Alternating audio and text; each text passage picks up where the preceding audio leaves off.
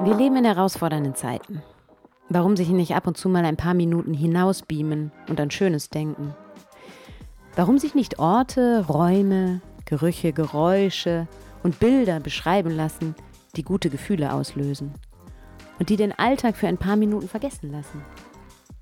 Ich habe in der Pandemie als Frau und Mutter, in meinem Job als Führungskraft überwiegend aus dem Homeoffice, beim Blick auf mich selbst auf meine Familie, meine Freundinnen und Freunde, meine Kolleginnen und Kollegen gemerkt, wie sehr ich und anscheinend auch andere sich manchmal in die Ferne, an einen anderen, schöneren Ort gewünscht haben.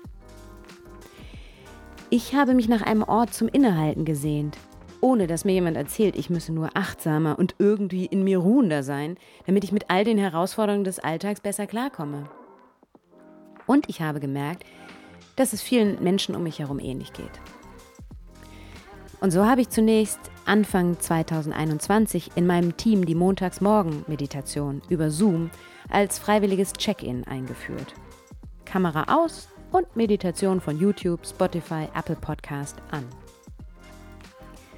Irgendwann habe ich mich getraut, meine erste Meditation selbst zu sprechen. Ungeskriptet. Erst ins Laptop, dann ins Handy.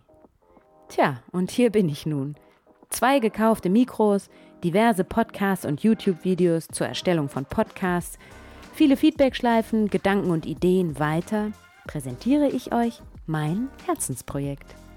Kleine Fluchten, der Meditationspodcast.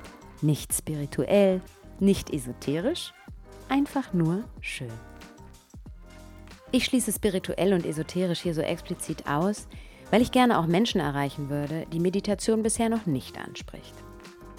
Nichts gegen Spiritualität, aber vielen Menschen macht der Blick in sich hinein ein unwohles Gefühl.